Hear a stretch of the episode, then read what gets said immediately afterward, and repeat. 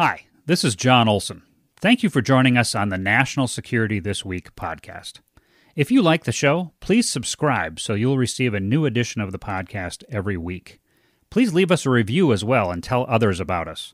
And please contact us with any feedback or opinions you might have by emailing nstw at kymnradio.net. We hope you find the show informative and interesting. Thanks again. Good morning, everyone. Thank you for joining us for this edition of National Security This Week. I'm your host, John Olson. Every Wednesday at 9 a.m., we get together here on KYMN Radio to discuss national security. We'll bring in guests from our local area, from around Minnesota, and from across the nation to help us explore challenges in national security. I want to start uh, today's show by, by just saying uh, thank you uh, to uh, to Carleton College and their Alexander Hamilton Society. I was asked to serve as a panelist last Thursday night. Uh, the Alexander Hamilton Society is an organization that works with colleges and universities across the nation to attract college students into public service and, most importantly, in the national security related positions. And it was an honor last night to participate in our discussion regarding the U.S. withdrawal from Afghanistan. So, thank you to the students at Carleton for that. Uh, that said, let's move to our topic for today's show. Uh, over the year, I've, I, have promised uh, that we would dive into a study of Russia throughout the year, and we're back to that topic again today. Uh, you have absolutely turned tuned in for the right time today. We're going to discuss Russian politics, Russia's economic challenges, and Russian security policy, and we'll also speak with our guest about her new book, There Is Nothing for You Here Finding Opportunity in the 21st Century. Our guest today is Dr. Fiona Hill. Dr. Hill is currently the Robert Bosch Senior Fellow at the Center on the U.S. and Europe at the Brookings Institution.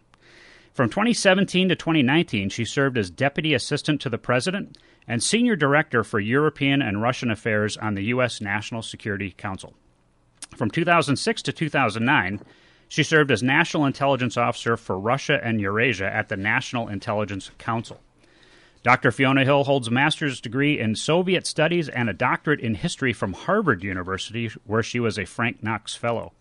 She also holds a master's degree in Russian and modern history from St. Andrews University in Scotland and, has pursued studies at Moscow's Maurice. Say, say that for me again. Thorez? Therese? Maurice Thorez. Maurice Thorez Institute of Foreign Languages. And Dr. Hill is a member of the Council on Foreign Relations. So, Dr. Fiona Hill, welcome to National Security this week. We are very excited to have you here today. Thanks so much, John. And so, where are you today as we're as we're talking? I'm I'm at home in Maryland, you know, just um, outside of Washington D.C. So okay. um, nice to be beaming into Minnesota. Yeah, we, we you and I are on Zoom, and I see your your book in the background on your shelf. That's excellent uh, advertising. So I generally begin uh, our shows with a, uh, short discussion about our guest's background. Uh, your your book is all over the airwaves right now, all over the TV. Uh, so I won't belabor a lot of the details. We can get into some of that when we talk about your book. Uh, but that said, you are hands down, without question, an expert on Russia and widely acknowledged as such. So, what drew you to the study of the Soviet Union and Russia?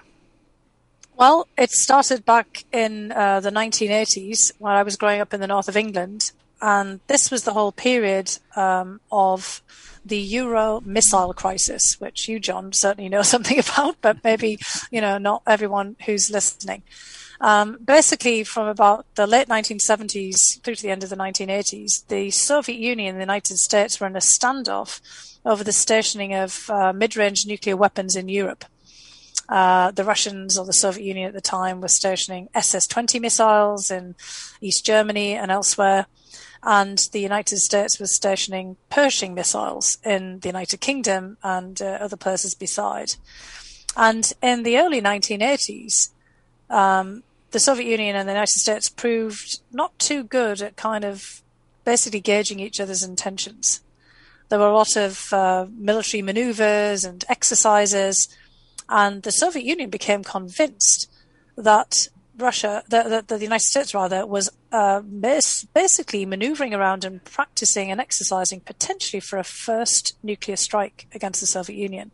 And they were on mass alert. We know all of this now because most of the documents have been uh, declassified. But even at the time, it was pretty evident to someone like me living um, there, and probably you know same to you, John, you know living in the United States, that the tensions were rising.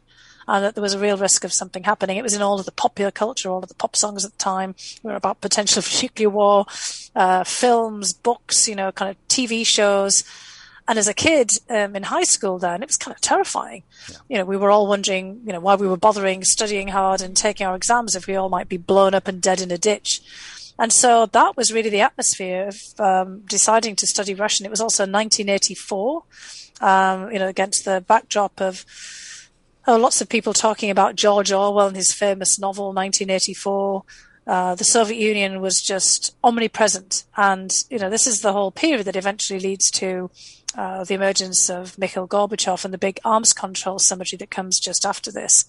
So 1984, when I decided to study Russian, was a pretty pivotal moment. It was just in the midst of all of these war scares, and I had um, uh, an elderly relative who had fought during World War II, been in the uh, merchant marine, and take, taken part in the Arctic convoys to supply uh, the Soviet Union at the uh, height of the war, you know, towards the end of the war in um, 1944 and onwards. Canadians and um, uh, United States merchant marines also took part in this. This was the whole effort to help prop up the Soviet Union against the Nazi onslaught um, on the on the Eastern Front. And my um, my relative, my uncle Charlie, said to me, and my dad, you know, Fiona should go off and study Russian. She's good at languages. I've been studying French and German at school and figure out why, you know, the Soviets want to bloody well blow us up. he couldn't understand how we'd gone from being wartime allies to these arch enemies on the verge of a nuclear confrontation. So yeah. all of that fed in to me deciding to uh, go off to university and study Russian. All right. So you and I met in Helsinki, Finland. I, I think it was in 2009, maybe early 2009. Yeah. Uh, when you were a national intelligence officer. Uh, so, what do you like more, uh, serving as an intelligence officer, as a policymaker, uh, or the pure research and writing you get to do at a place like uh, Brookings? I, I, would imagine you probably enjoy doing all of those things for different reasons, but uh, maybe you can tell us a little bit about your work you know, I think that the job that I enjoyed the most was actually at the National Intelligence Council as the National Intelligence Officer because it's kind of a culmination of, you know, all of the work that I'd done as a, as a researcher beforehand. And, you know, as you were in, you know, similar sort of field, it was very mission driven. Yeah. You kind of knew what you were doing every single day when you got up there and you were working alongside people who were doing the same thing. Um, there was a lot of diversity of opinion and, you know, kind of analysis and things, but everybody was there in a shared endeavor. And I really enjoyed that. That was, you know, kind of public service at its best. Yeah. It wasn't all about the sort of the James Bond, you know, kind of thinking about the new James Bond movie coming out. In fact, on the contrary, it was anything but that. But it was on the analytical side. We were trying to give the best kind of information and the best analysis that we could for policymakers who were, you know, kind of in the sort of thick of things with, you know, not the time to sort of stand back and look at the big picture. And, you know, I got to meet people like you and, you know, work alongside an awful lot of other people who were really interested in serving their country. So that for me was one of the best professional experiences I've ever had. And, the research and writing, the work you do at Brookings, uh, uh what, do, what do you like yes, about I mean, that? Yeah, I mean, I obviously do like that. I mean, it's uh, the opportunity to um, learn something more. I, f- I feel like, in many respects, you know, my work at Brookings, I've been engaged in one continuous you know, uh, further education process because I get to, you know, kind of hear from, you know, people who are really steeped, just like I did in the National Intelligence Co- uh, Council, to be honest, in the particular subject they work on. And I get the opportunity to be able to synthesize and put all of this together. And in fact, you know, the book that I've just written couldn't have been written without having the benefit of, of basically being able to tap into all of these, uh, you know, other researchers who are bringing an awful lot of um, ideas and facts and information and you know really deep um, research to the table. And that was again the same thing that I had in the National Intelligence Council. I was the person who sort of synthesized and brought together all of this analysis from all the way across uh, the intelligence services of the US government, but also outside experts as well, because we brought everything in to provide the big picture analysis. And, you know, somewhere like the Brookings Institution is very similar, but obviously it's, you know, out there in the public domain rather than, you know, behind the scenes of government. Yeah, and I will say being designated a national intelligence officer uh, is a huge responsibility uh, for our listeners, uh, just so you know that. Uh, so let's let's go ahead and begin our, our discussion on Russia, and I, will come back to the policymaker roles a, a, little bit later in our, in our discussion today. But let's let's start off on on Russia, and uh, and maybe we should begin with the politics of Russia, and and, and frankly, the person who drives all political discourse in, in Russia, and that's Vladimir Putin. You've studied Putin for many years. I, I, I read your book. Uh, I found out that you got to sit next to him at a dinner that had to be very fascinating. Uh, you've had numerous interactions with him, uh, listening over the phone or or in conferences and whatnot. What is it that makes Putin tick? I mean, what is what does that guy want? Well, Putin is you know quite a fascinating individual, and you know when I first wrote the book about Putin, we actually knew surprisingly little about him beyond you know the kind of standard features of the biography or what he wanted us to know. Yeah. Um, you know, Putin is somebody who's risen up the dark corridors of, of government. He um, decided that he was going to get ahead in life by joining the KGB. He did go to um, college, university. He went to study law um, in Leningrad uh, State University. Leningrad obviously becomes St. Petersburg after the collapse of the Soviet Union, as it had been in the imperial times. He's kind of like a, a self-described and self-educated student of Russian history he, you know, kind of clears himself, clearly sees himself as a man of his times and a kind of a, not just the man of the moment, but, you know, somebody who's representing a long historical tradition, which might be unavoidable if you grow up in somewhere like St. Petersburg, which is one of the most storied cities in, uh, in Russia. But the KGB is his vehicle for getting ahead in life. And I think, you know, what really makes him tick there's a whole host of issues in, in the book on Putin. It's kind of more of a psychological portrait that I decided to write after coming out of the National Intelligence uh, Council with a colleague, um, an economist from Brookings, Clifford Gaddy, to try to kind of get at the different ways of figuring out Putin because we knew remarkably little about him, even after he'd been in the Kremlin yeah. for years at this point, because yeah. he's concealing, you know, kind of important parts of his biography. Yeah. But he definitely exists in a certain context. And one of the pivotal points for him is not just that he's in the KGB, but that he's stationed abroad in East Germany and Dresden when the Soviet Union is basically collapsing, and also when East Germany is collapsing, and there's this upsurge of protest movements and you know the whole uh, reform process going on across the whole Soviet and Eastern Bloc that eventually leads to the collapse not just of East Germany but also of the Soviet Union. And for him, that's kind of like the end of what he thought his career track was going to be.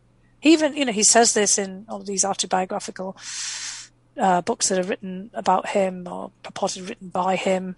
You know, that this seemed to him to be to the end of his career, the end of all of his expectations, because he obviously saw himself as on a career path within the KGB in a certain Cold War time frame, battling the main adversary, the United States and the West.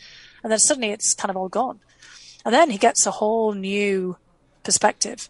He goes off to work in the office of the mayor of what's now St. Petersburg, and the mayor is his old law professor from Leningrad State University, and All he right. takes him on to become the sort of deputy mayor in charge of business. Now, this is all, and business development, this is all very interesting because when he joined the KGB in the 1970s in Leningrad, there was a different kind of business the KGB was involved in. It was the business of setting up sting operations and trying to target Western business people and tourists and others who were visiting Leningrad, trying to set them up for honey traps, sting operations, blackmail, and turn them into assets. So Putin just sort of adapts all of this in his new role as kind of deputy prime minister, and he turns out to be uh, deputy mayor rather. He turns out to be pretty good at all of this. And then Anatoly Sobchak, the mayor, his former law professor, loses uh, the mayoral race, you know, the next time around, and he's out of a job again. But because of all of these connections he's made in this new uh, position and all the old connections from the KGB, he ends up being brought to Moscow to being put in charge of the Kremlin Property Agency, the agency that makes you know everybody in um, the major you know top positions in the Russian government beholden to it because it doles out all the perks, the flash cars, the access to you know government dachas or you know holiday homes, access to the finest clinics not just for them, but for all their families and friends. And so Putin finds himself at the center or puts himself at the center of a massive patronage network. So, you know, fast forward, all of these positions lead up to him being, you know, named to increasingly exalted positions. He's actually named to be head of the KGB, which he would never have done if the Soviet Union had still been around and he was on his previous career track. Because you know he's ingratiated and you know kind of inserted himself in all these key networks of patronage and privilege and the old boys network around the Kremlin. And the next thing, he's a deputy prime minister, he's an acting president, and he's president. You know, it's really kind of astounding. But you know what makes him tick is that you know, he has figured out how the system ticks. He talks about it as a kind of a clock, a Swiss watch sometimes, and he knows how it all works. And he figures out how to make it tick for him. Everybody thinks that he is somebody that they can manipulate, somebody who is, you know, just sort of faceless bureaucrat, this old KGB guy who wasn't particularly illustrious in, you know, this particular position. And he's their guy because he's figured out how to make everybody see something in him that they want to see rather than what he is. And he actually makes that whole system and the networks work for him. And, you know, he does still have uh, a major sense of Russia because of this historical perspective he has. He kind of sees himself in the pantheon of the great leaders of Russia. But, you know, he is at this particular point more concerned about keeping himself and a clique around him in power. He's amended the constitution so that, um, you know, he can essentially stay in power until 2036 if he manages to sort of manipulate the election system to get himself in place. So he's very concerned about keeping his position, and actually other people are pretty concerned about keeping him there because he knows how to grease the wheels of the state. I mean, he, he has still the Russian state, but he knows how to make it work from this top, this little kind of clock keeper's box at the, if the center to use that kind of analogy. And, you know, people are now very worried about, you know, is he the guy who kind of winds this up, this little clock all the time? What happens if he disappears? yeah. What happens to them and what happens to the rest of the system? so, you know, maybe that's who Vladimir Putin is. He's the guy who makes the system tick. That is fascinating. I, I have seen. Uh, I, I, think I saw a a snippet, an article snippet, where you talked about uh, sort of his his skills at manipulating people, uh, certainly on the world stage one one meeting that he had where I guess with President Trump where he pretended that he was sick and I, I guess President Trump doesn't really like germs so he's trying to mess with President Trump a little bit knock him off his game. But another meeting that he had with uh, German Chancellor Angela Merkel where he famously allowed his dog into the room and she's supposedly deathly afraid of dogs. Uh, was that just to get a rise out of these leaders to knock them off their game? I mean he plays these psychological games as part of his leadership style on the on the world stage. Is that a fair fair? Yeah, assessment? that's absolutely. I mean, look, all politicians play games, but you know, if you've been in the KGB and you've learned and honed your skills, you know, you often come up with different games from the average. And he has said himself, you know, people have asked him, you know, what's your greatest skill? It's working with people. Um, he says, which is obviously manipulating people, figuring right. out to, yeah. what makes them tick, and then you know, kind of trying to affect that. Yeah you know, suddenly pushing all of their buttons. And, you know, with Angela Merkel, he just wanted to make sure that she knew, that he knew that she didn't like dogs and was scared of them. And he wanted to intimidate her. Actually, I think he had the um, exact opposite effect because Angela Merkel was pissed by that. Right. She was pretty angry. And so were her staff. I mean, you know, they knew what he was up to yeah. and it made them angry. Some people just don't see what he's trying to do. Yeah. And, you know, he, he always kind of finds some way that he can manipulate people. It doesn't have to be blackmail. It doesn't have right. to be a honey trap or having some illicit tape, you know, about them. It can just simply be that he knows that somebody can be intimidated or he can get at them through, you know, threatening their family or that he can actually lure them out. He also, a very important thing about Putin, you know, people always say he's a chess player. Yeah, he probably does play chess. Most Russians do know how to play chess. But his rise also in youth was through youth sports as um, a judoka or, you know, basically um, uh, through a judo team. And he was really good at it. So talk about throwing people off their balance. Right. That's the whole essence of it. And you play through multiple tournaments. It's not necessarily a game of um, or a, a, sport of strength. It's a no. sport of skill mm-hmm. and of knowing how to trip someone up and use their own strength against them. Yeah. And he does that in real life as well. So if you're susceptible to flattery, that's what he'll use. If you know you're worried about a certain thing, he'll hone in on that.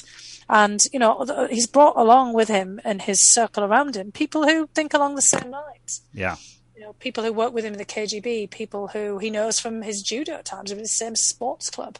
I mean, these are all part of the people in his inner circle.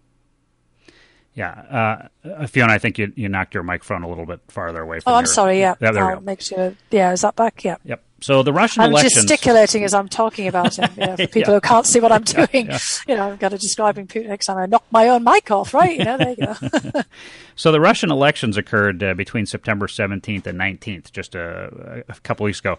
Uh, the results are out now uh, at, at Brookings and the work you do studying Russia. What what do the results tell you about the direction of the of the nation uh, of Russia? Is there are are there any chinks forming in, in Putin's armor? Any election results that indicate the Russian people are kind of growing a little weary of his hold on the nation, or is it pretty clear that Putin and, his allies, frankly, are still completely secure? uh, likely to remain in control for many years to come, barring some catastrophe to Putin himself. Well, look, there are all those elements there. I mean, I think there's a lot of signs of weariness, and there's a lot of, you know, kind of political apathy. Um, a lot of people actually voted for the constitutional amendments that kept Putin in place because they kind of felt that Putin wasn't really bothering them in their lives, um, you know, or that he had improved things over the time. You know, Russia's been a lot more stable and predictable for people living there.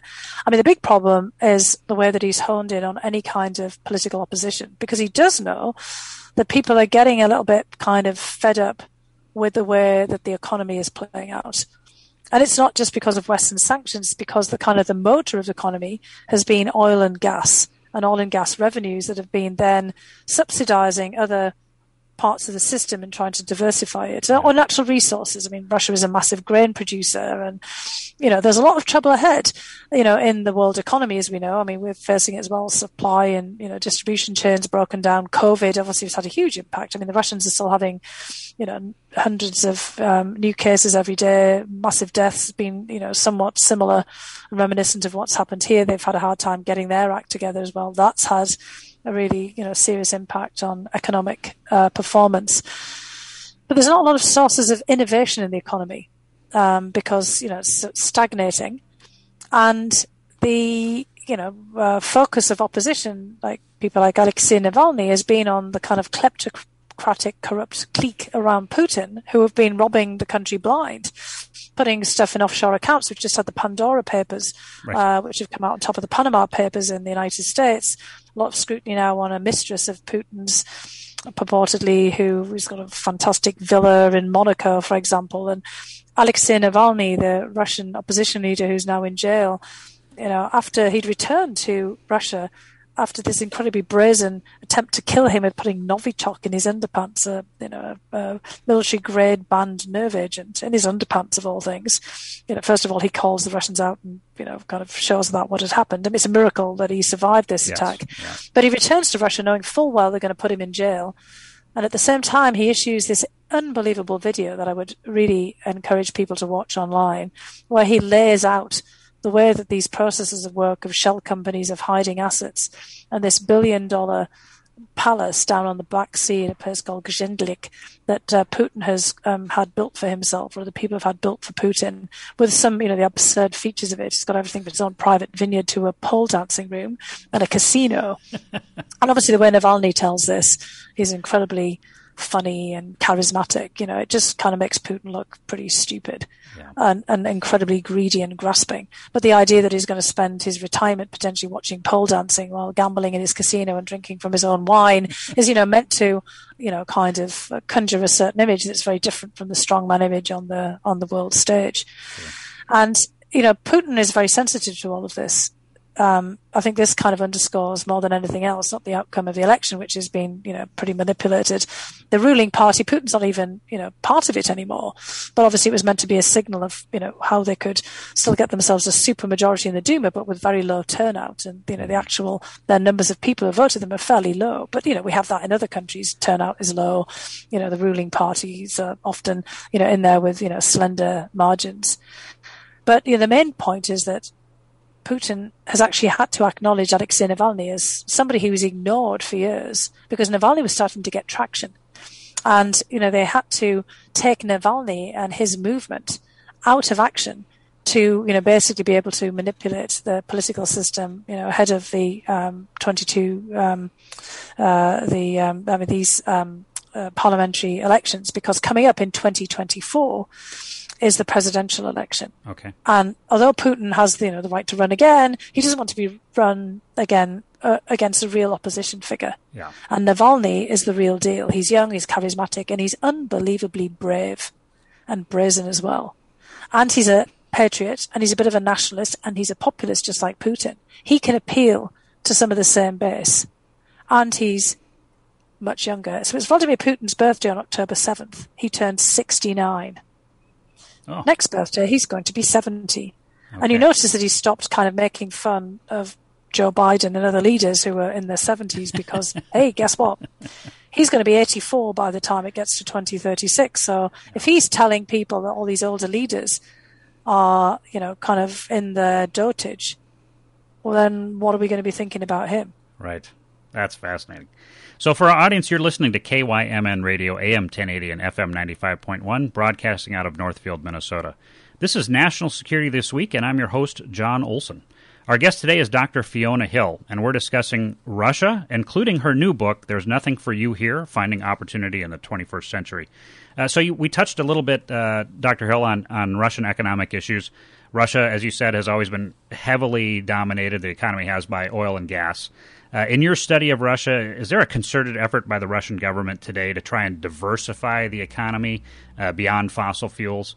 Uh, and, and, if so, what what areas of economic development do you think might succeed for the Russian people? And I ask this because it's a global challenge right now. Obviously, we're faced with the imperative to reduce uh, rapidly, frankly, our reliance on fossil fuels for energy production and that re- that kind of places Russia in a bit of a quandary uh, if they don't have a way to significantly diversify their economy.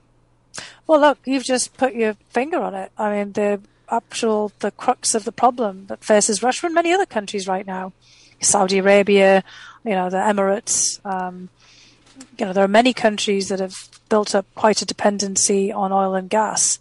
And, you know, we already see, you know, the Saudi Sovereign Wealth Fund and, you know, others in the, the Gulf, you know, trying to diversify as well, you know, in other forms of energy, solar panels, you know, kind of, um, eh, get but it's actually easier to do on a much smaller scale than it is on such a large scale in Russia because it's also the other natural resources. Now, Russia has been, I think, the largest grain producer and exporter in this past year or so. There's been a lot of um, um, speculation and wishful thinking, obviously, about the impacts of climate change. Mm. You know, will this mean there might people might remember that you know there was a while back in the New York Times Sunday magazine a whole article about how Russia would benefit from climate change because of you know the um, ability to develop agriculture and even viticulture in um, uh, you know places in Siberia that you know otherwise uh, you know the most um, uh, you know, fertile at this particular point, or let's just say where the uh, climate isn't as most conducive. Actually, there's quite a lot of fertile soils around there, and the whole idea that Russia might be the future of kind of a, another, you know, kind of larger agribusiness. But it's easier said than done. Because you know, in the in the short to medium term, we've seen you know Russia having massive forest fires right. because there's an awful lot of peat out there. I mean, you know this, you know, Joe from um, from being out in um, Finland, for example, very kind of similar, you know, across the border um, you know, forest um, with peat bogs and marshes, and you know, when those dry out with climate change, you have a drought, they become tinderboxes. Right. And you know, there, there's a larger area in Russia that's been on fire in this past year than all of the fires in the United States and other places combined. And those can be forever fires in a in a peat bog, or you know, kind of in a forest that's um, growing up on the edge of uh, of peat, for example. There's also these methane emissions as the permafrost is melting. Yeah. Giant potholes, sinkholes opening up all over the place.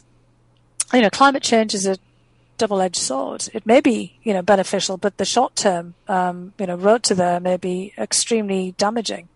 And you know, Russia, all the focus has been about Russian gas exports to Europe Right. Um, the Russians need to focus in the short to medium term on that bridging energy uh, and to actually lock themselves in in these long gas contracts with Europe, like Nord Stream 2. That's what all the wrangling has been about. Right. So that they can hope to have revenues to diversify because diversification is going to be extremely difficult. And so this is what the whole argument is about. And I mean, Europe needs to diversify as well. I mean, we're already, uh, you know, um, realizing that natural gas isn't necessarily the way to, you know, kind right. of a, a carbon free future and that we're going to have to, you know, move on very quickly with those other renewables. Right. And that's going to be Russia's dilemma. How do they get into all of this? And, you know, they're, they're trying to kind of put it off you know, like like others are, but they're increasingly getting pushed by investors in the Russian economy to start to be more green. You know, they're kind of trying to bank on green hydrogen and you know other approaches as well, but it's not that easy. Yeah. It's going to take a lot of money and resources to move the economy. Yeah. And where does that come from? It comes from oil and gas, right. certainly, and other raw materials in the short to medium term. Change is always hard. It's always hard. Yeah. Uh, so, on that economic uh, discussion, United States, a lot of other countries, uh, including Russia, are are big at exporting arms. Uh, arms sales uh, acquire hard currency. Uh, so, on that topic, you know, of the economy. Should the U.S. be concerned about Russian arms sales to Turkey or and, and India or elsewhere? I well, mean, sure. Um, of course, from the from the national security perspective, no doubt about that. And, and so, what, um, what are the what are the concerns about those exports to those two countries? Well, the concerns are you know really obvious, particularly with Turkey being part of NATO, and um, you know the S four hundreds that Turkey's been purchasing are intended to bring down NATO systems, and you know in Turkey's case this is uh, due to the paranoia of uh, President Erdogan and those around him who believe that the coup that was perpetrated against him, the attempted coup, you know, was carried out using, you know, um, uh, American planes, uh, American-made planes by, you know, basically um, uh, Turkish uh, coup plotters, and they want to have uh, a means, and they're also you know paranoid and thinking that the United States had something to do with it. They want to have a means of shooting down, you know, American planes. But of course, this is a massive rupture of, of uh, the NATO alliance, and the same, you know, with India, which is an ally of the United States. And um, you know, the uh, obviously, you know, we're also thinking about how to integrate India to some degree into some of our uh, systems, and the, the S400s are specifically designed to overcome those US systems. But there's another dimension of this, which I think I'm sort of circling around here too, is we're in a competition with Russia for arms sales. And, you know, kind of the Patriot missile systems and the S-400s, you know, these are competitive uh, systems and obviously there is a lot of money to be made for this. And this is actually Russia's point of these arms sales because it gets back to that diversification and innovation point. What Russia wants to do is to dominate certain arms sales markets for the purposes of spurring innovation in its manufacturing sector at home. Because the oil and gas sector and natural resource sectors are very low um, labor intensive. But mass manufacturing of everything from missiles to planes and anti you know aircraft systems that's very labor intensive same in the united states right i mean we mm-hmm. want to bring jobs back to america and those big manufacturing jobs every missile is you know a lot of people's jobs yeah. in different places we're in exactly the same position as they are and you know, look, there's this dynamic that is set up that isn't just about security competition, but is also about you know kind of competition in the economic sphere. That Russia, you know, in a way, wants to make the place more insecure to sell more weapons. You know, just like you know, there's the accusation against the United States and other countries as well, because it's part of trying to stimulate its own economy and to bring jobs back for the boys. Yeah. Because you know, remember all those giant tank factories that you know you and I would have you know looked at back in the day. Well, you know they still want to be producing tanks or something. You know, there's only limited right. opportunity for transferring them into you know, uh, washing machine factories, you know, for example, or, you know, kind of washing machine that, you know, eats up your clothes like a tank. You know, it's not quite, you know, the kind of great selling power. I mean, people are not going to, you know, to Russia for consumer goods. Uh, so, I mean, the Russians have, you know, been having this problem of how to revamp that military industrial complex that you know shaped the Soviet Union and early Russia, and how to you know keep in the game there. So there's all these dimensions that you know we have to factor in that you know shape that back and forth that we have on this competition over arms sales. Yeah. Uh, so we're on to the topic of Russian security now, and, and I want to ask you about uh, you know the Russians hold these uh, these annual very large scale military exercises. Uh, a few weeks ago, they completed uh, I think you say Zapad Zapad 2020. The West, the yeah, West, the yeah. Western. Okay, yeah. So this year's exercise was big, and it included Belarus. Uh, what did we learn about the Russian military and Russian defense policy from this latest uh, Zapad exercise? Well, what we've um, seen in previous exercises, these are, as you said, these are annual exercises, and um, uh, Belarus is very clearly fully integrated into Russia's military planning. Whether they wanted uh, to be or not, right? yes, but I mean, you know, this kind of uh, point, you know, the uh, leader of uh, Belarus, President Lukashenko, who's been in power longer than Putin has. Yeah. He's been in power there since 1994, and he's actually slightly younger than Putin. Just wants to stay in there indefinitely. He's thrown his lot in with the Russians because there's been an uprising against him.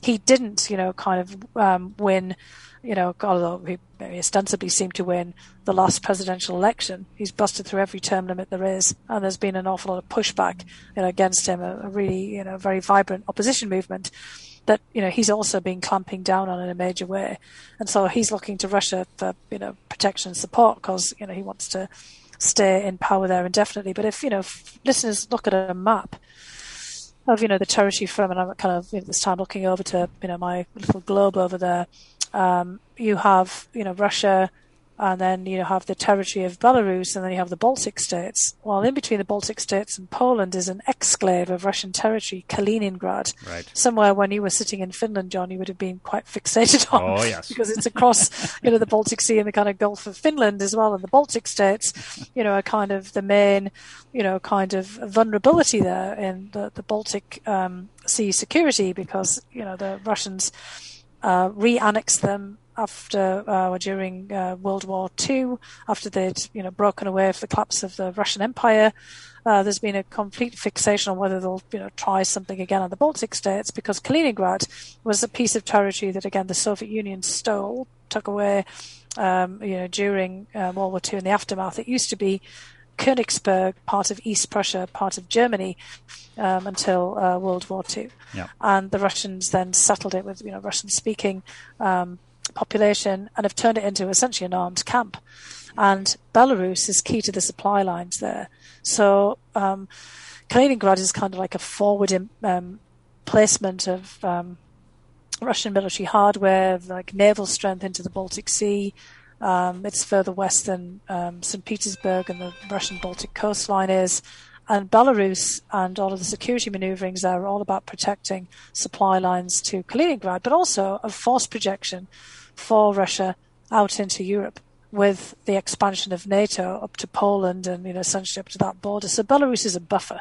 Mm. And, you know, so what we see is a kind of continuation of the old kind of Cold War Soviet and now Russian strategic posture in Europe, and Belarus is essential to all of Russia's defensive as well as offensive strategic thinking. So, any any impact? Uh, uh, well, I'll tell you what. I, I want to make sure that we have enough time to, to talk about your book, so uh, so we'll press on. Uh, so, for our audience, you're listening to KYMN Radio, AM 1080 and FM 95.1. This is National Security This Week, and I'm your host, John Olson. Our guest today is Dr. Fiona Hill, and we're discussing Russia and her new book, There's Nothing for You Here Finding Opportunity in the 21st Century. Uh, so, Dr. Hill, let's go ahead and, and, turn to your new book. And I, I, actually just finished it last night, by the way. Oh, wow. So, uh, what was the catalyst for you to write this book? And I, and I, I want to say right up front, it is a abs- it's an absolutely fascinating read. Uh, it's I highly recommend it to all our listeners out there. But what was the catalyst for you to write this book? The catalyst was really when I was called up to testify as a fact witness in the hearings um, and then the public testimony for the first impeachment trial of um, Donald Trump, you know, back in October and November of 2019. And I um, produced and read an opening statement in the public testimony that laid out some of my personal biography, which is something I've never really done before, uh, particularly not in a public setting. And certainly it's kind of frowned upon in academic, you know, kind of circles to sort of bring yourself into the action in that way. But it, that was in response to the closed door deposition that I'd given in October, you know, kind of um, two years ago now, you know, this kind of time frame in which there'd been this effort to discredit myself and all of the other uh, public servants who'd kind of come forward or been subpoenaed to testify and kind of portray us as these deep state coup plotters. You know, people who weren't there in the name of public service, but were there to kind of carry out the, the you know, kind of uh, the mission or whatever this might be of some nefarious, you know, corrupt clique who were, you know, basically perverting, you know, politics and democracy and, you know, fleecing the American public. It was just such much of a mishmash of things that was so contrary to, you know, anything that I'd ever experienced in government, just, you know, kind of throwing everything away. And this whole idea that, you know, we were unelected bureaucrats, so we couldn't speak for the American people. And I, I came out of those hearings thinking, what the hell is going on here? Yeah. And, you know, I came from really humble origins. I, am an immigrant to the United States. I took an oath of citizenship to become a U.S. citizen. I even had to prove that I could speak English, even though it was ostensibly my native language.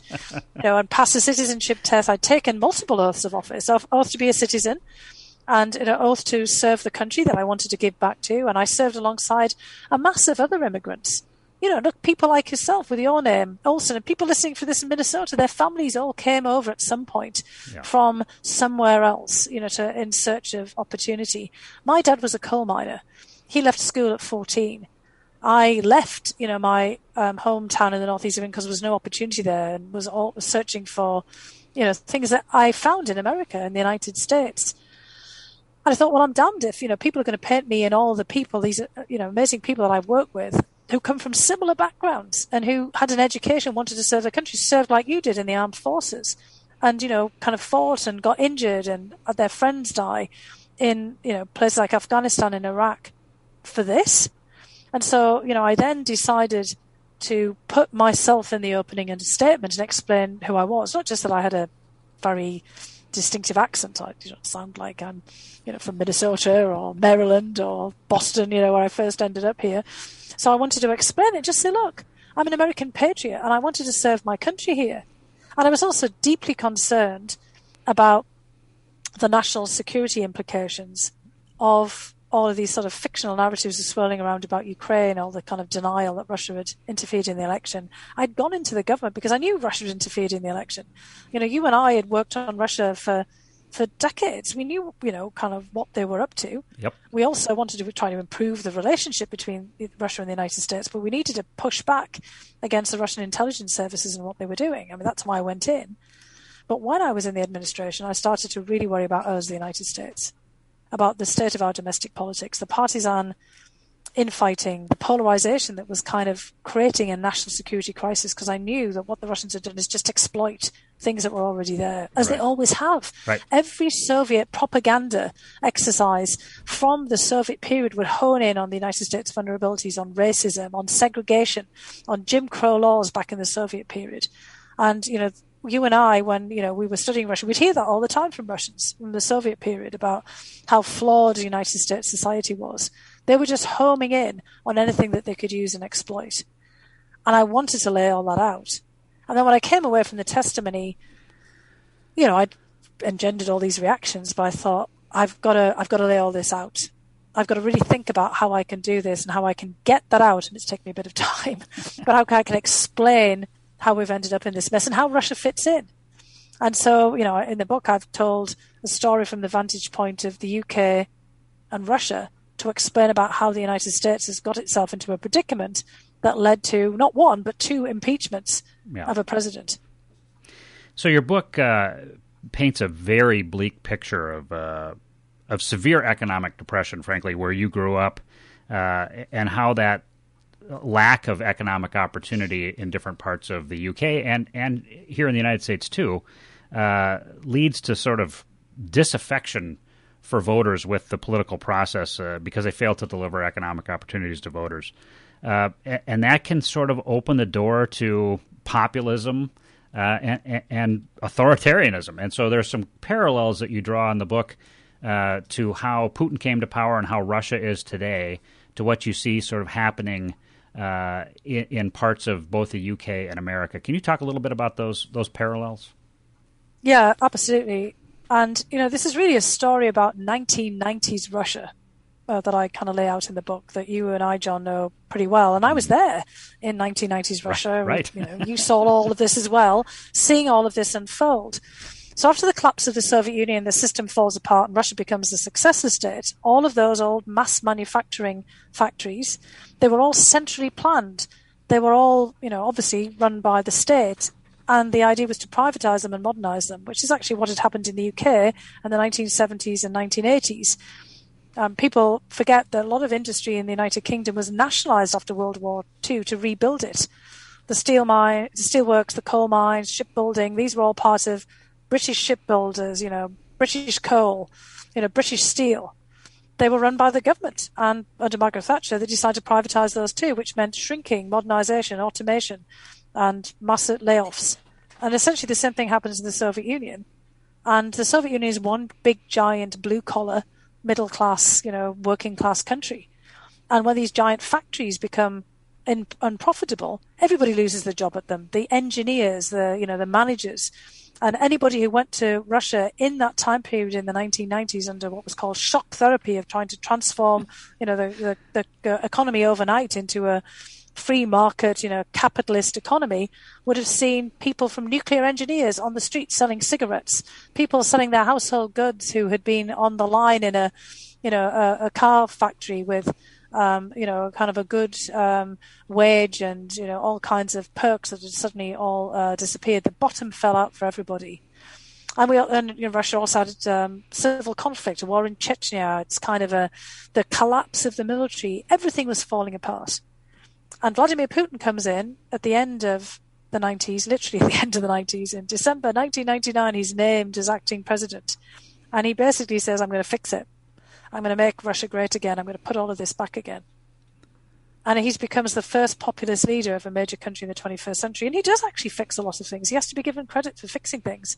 But he also, at the same time, led Russia down a more authoritarian path. He rolled back the pluralism of the 1990s. While the state was falling apart, the politics were pretty vibrant. I mean, there were some really terrible things happened at the same time in October of 1993, about this particular time, this you know sort of um, time period in October 1993, there was a fight between President Yeltsin and the Russian Parliament over a new constitution for Russia that whether it gave more powers to the parliament or more powers to the presidency, and uh, Yeltsin resolved that through tank fire you know, basically calling out the military to shell the parliament into submission after they holed themselves up in what was then called the Russian White House um, this kind of building that then the government took over and turned into their building. You know, so this was like an unbelievable constitutional crisis, a literal crisis, a kind of a coup, coup by the president, coup by the vice president and the speaker of the parliament. It was an absolute mess and it was, you know, very violent. And that was also kind of what encouraged, you know, some people to say, God, enough of all of this. Let's just have a strong man in, a strong president who'll whip the place into shape. And that threshold of violence that was crossed in October of 1993 in this very powerful executive constitution that really enshrined the president at the top of the political system was what Vladimir Putin used to entrench himself in power. And that's what we're in right now in the United States. We're in a constitutional crisis. Yeah. We have put all of the emphasis on the president, on the executive branch. We've kind of, you know, lost the powers of Congress and congressional oversight. We're on that same path. Of course, the Russia is very different from the United States, yeah. but we're on a very similar path. Yeah, I, I, throughout my career in in uh, in naval intelligence, and, and I like you, uh, you know, history. I was a history major at Annapolis, so you take a look at these things and you think to yourself, okay, populism often leads to uh, nationalism. And why I've always tried to tell people as a career intel officer, nationalism is never a good thing. Uh, because nationalism requires that you blame somebody for problems, and it's usually a minority group in your own country, or you're blaming uh, threats from the outside of your own country for, for your problems, so that people can fixate their hatred and their scorn on some element of society, either inside your country or outside your country. And some of the things you talk about in your book are sort of highlighting how uh, Putin did some of those things uh, in his rise to power. Other strongman leaders uh, around the world today have done those same things, uh, and we've we've seen some of those things happening clearly in America over the last five ten years. So that's a, that's a disturbing trend, and that, like you said, is a threat to to national security. Uh, let me uh, let me ask you this because you you conclude your book, I think, on on a very good positive note. some thoughts about you know the the good things that can happen when people come together. I noted that you you concentrated pretty heavily on the importance of education, on uh, a, a high functioning healthcare system, uh, and the idea of service, service to your community. Uh, can you talk a little bit about about your v- views on that? Uh, why you were inspired to sort of conclude the book that way? Well, because I mean, these are the you know kind of things that I see every day, um, you know, around me, and um, I have a lot of extended family. My husband's family out in the Midwest. Um, my husband was actually born in Minneapolis, but his family originally from you know South Dakota, and you know like many others, you know they were European immigrants who kind of came, you know, and settled on farms. There's all the family farm out in South Dakota. I talk about this in the book.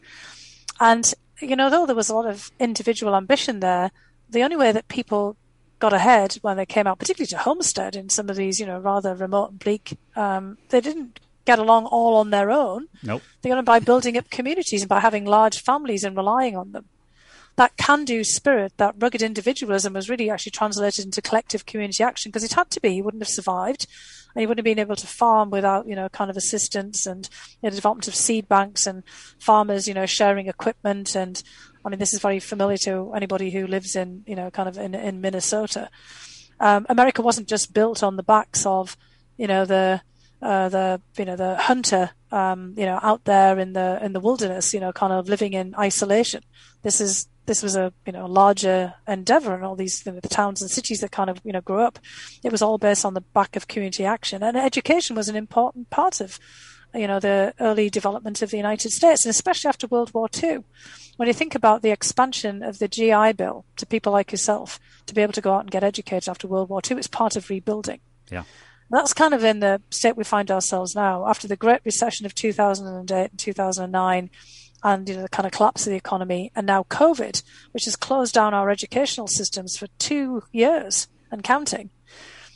Rebuilding through education is going to be critical. That's what happened in um, Europe after World War II. I was the product of educational um, opportunities it came about after World War II, and particularly in the 1960s, when people expanded the education system. So someone like me from a poor background could, you know, have access to an education that wasn't just, as I describe in the book, for the cream of the crop. I mean, there was still a lot of elitism in the system, but you know, people working on, um, you know, kind of basically uh, moving away from that. And you know, we have a lot of pub- public policy solutions for fixing, you know, what's happening in the United States. I think there's no shortage of ideas there's no mystery about an awful lot of it. I mean, everybody knows that education is the door to everything, to a qualification. I don't just mean education, elite education. I'm not just right. talking about everyone going to Harvard. Yeah. I'm talking about, you know, community colleges. I'm talking about, you know, reskilling and apprenticeships. That's education. Getting a qualification. Somebody can do something online. All of those opportunities are opened up.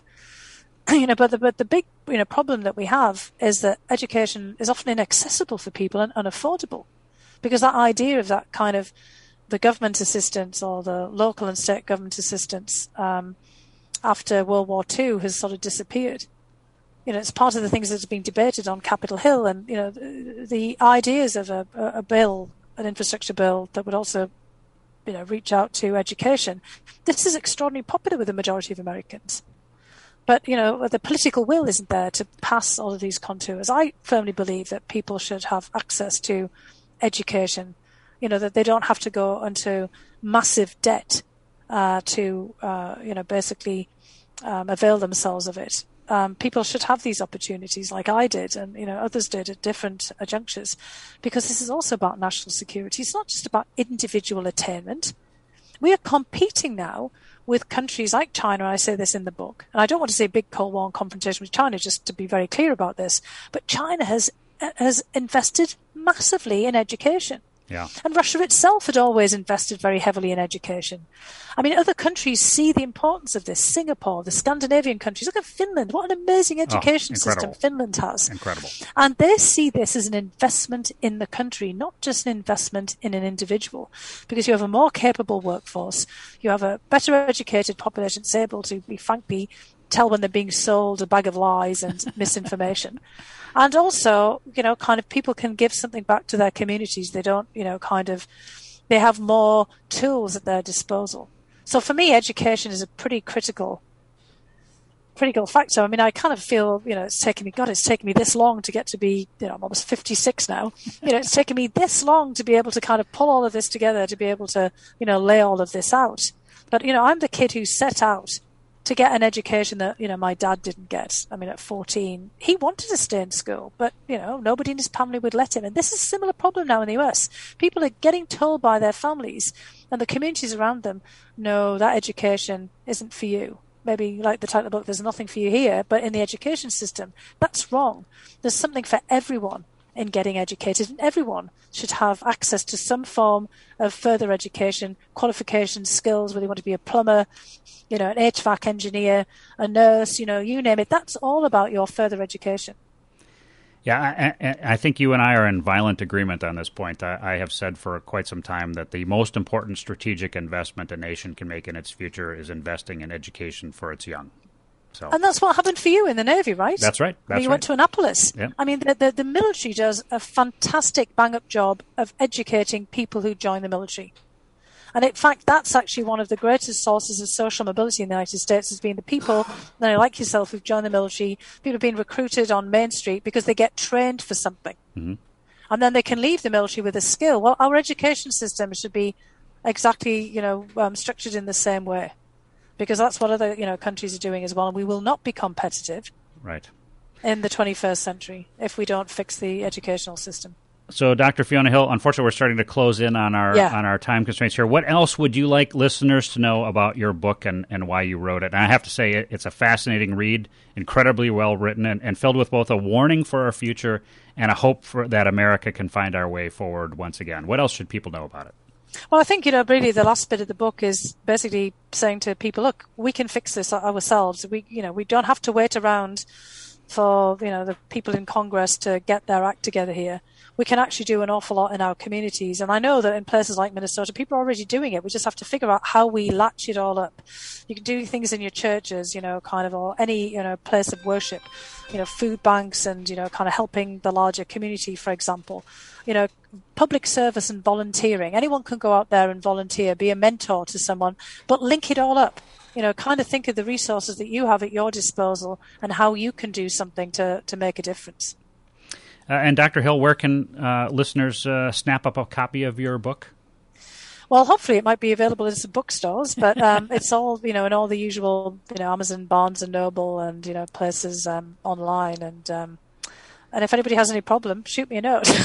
I bought a bunch myself to give away to my relatives. So, you know, I've got a couple in a box, you know, through that door there too, if you can't find it. Because the main thing is I just like people to read it and think for themselves yeah. about, you know, where we are and, you know, what we can all do. It wasn't just written as, you know, kind of a, a treatise of how we got here, you know, the typical, you know, think tank analysis, you know, kind of, oh, okay, this is a great, um, you know, analysis of how we got to this point. But it's, you know, also hopefully thought provoking people going, yeah, you know, we can actually fix this. All hope is not lost.